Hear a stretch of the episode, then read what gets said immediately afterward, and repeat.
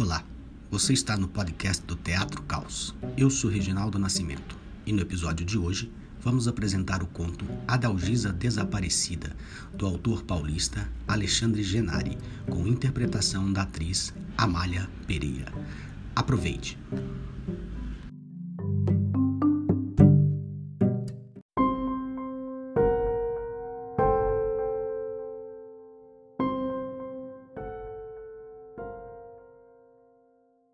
Adalgisa desapareceu em um dia sem importância de outono. Um dia perfeito para se desaparecer. Um dia sem sol, sem chuva, sem pai nem mãe.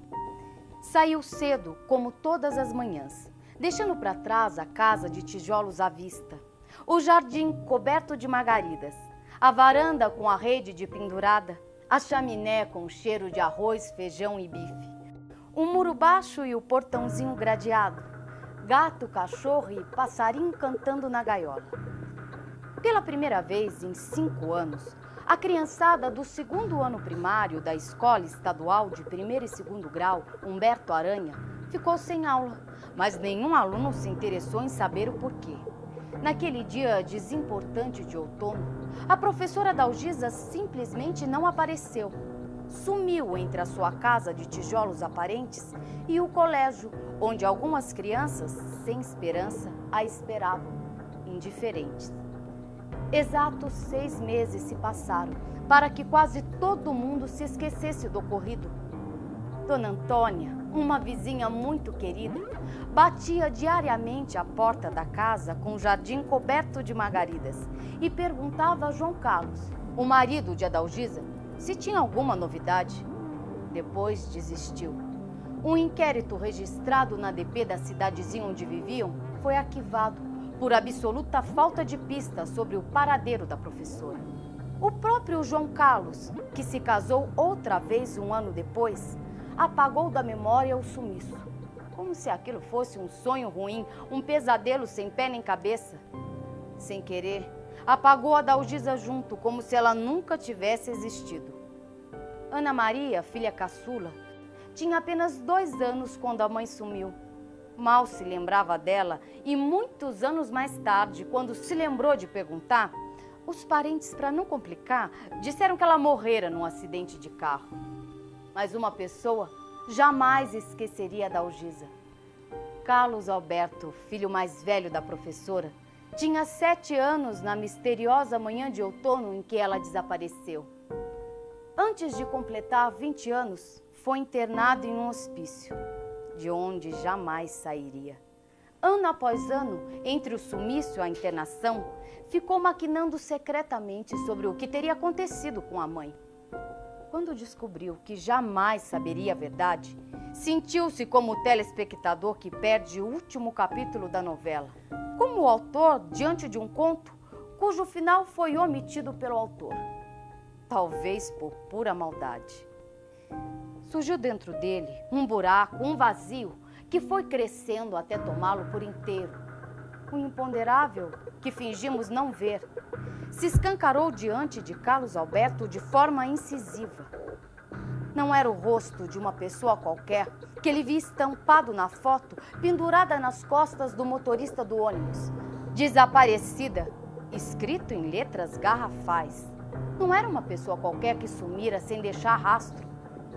Era a própria mãe, inútil para o consumo, incapaz de ganhar e perder dinheiro, entregou-se docemente à loucura, como se a inconsciência pudesse salvá-lo do mistério insondável. Mas, mesmo escondido sobre o manto da inconsciência, Carlos Alberto jamais deixou de sonhar com a mãe, de vê-la em situações estranhas e em seus delírios de louco irrecuperável. Em meio a uma imensa nuvem de fumaça, uma névoa espessa, paralisante, envolvente, surge uma casa de tijolos aparentes, onde margaridas florescem alegres tristes. Uma rede branca, cheia de rococós nas bordas, balança levemente na varanda, movida por um sopro tênue, invisível. Surge a Dalgisa, tão bonita e jovem, acaricia de leve a cabeça do gato, beija Carlos Alberto Menino, que olha para ela de baixo para cima, embasbacado, como quem vê uma deusa. A Dalgisa sai de casa sem pressa. Não pensa em sumir, mas não tem certeza se de fato existe. A manhã de outono a aflige sem que ela se dê conta. Antes de dobrar a segunda esquina, depara-se com um homem de feições rudes. O rosto não é estranho. Lembra-se logo daqueles olhos que a espreitam diariamente, em diversos lugares e situações.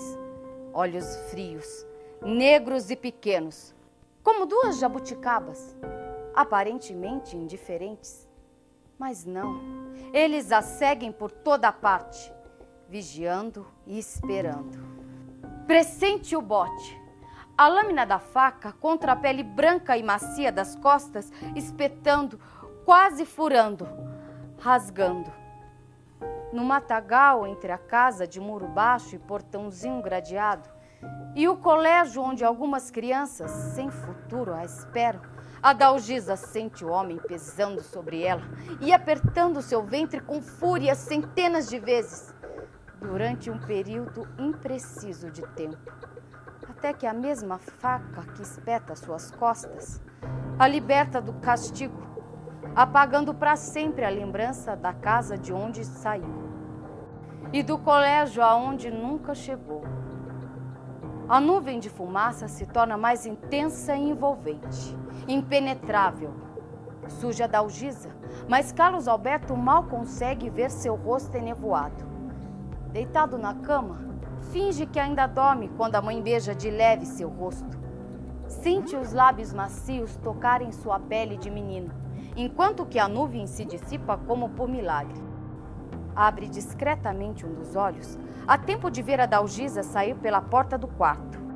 Sente a força de seus passos, a decisão em cada tum-tum do tamanco batendo no assoalho da casa com chaminé. Ouve o portãozinho gradeado bater e uma ponta de agonia, sem explicação, percorre seu corpo, ao mesmo tempo que a névoa retoma o quarto e o seu coração. Ao dobrar a segunda esquina, a Dalgisa vê um carro estacionado. Um homem está sentado sobre o capô e fuma ansiosamente. Seu rosto é bonito como o de um anjo, um serafim de perdição. Ela aperta o passo em sua direção. Entregam-se a um abraço alucinado. Depois olham para os lados, furtivamente.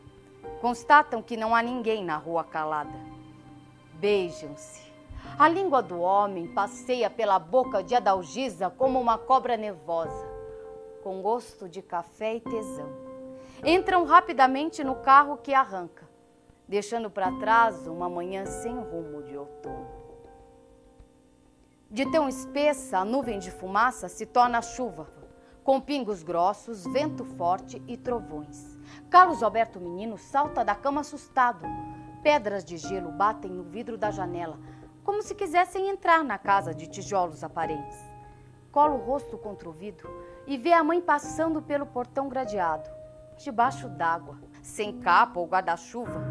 Mas ela parece não se importar com os pingos que a castigam, com o granizo que fere a sua pele. Alheia a tudo, a Dalgisa caminha lentamente e, ao dobrar a segunda esquina, chega à rodovia. Olha para o tracejado que divide as duas pistas e começa a contá-los, enquanto caminha pelo acostamento junto à seca de arame que separa a estrada do pasto. Uma dúvida atazana sua mente, levando aos limites da inconsciência, como aconteceria a Carlos Alberto anos mais tarde. Secretamente, ela pensa em desaparecer, já que tem a certeza de que há muito deixou de existir a única dúvida com a qual a Dalgisa não pode mais conviver é se um dia, de fato, ela realmente existiu.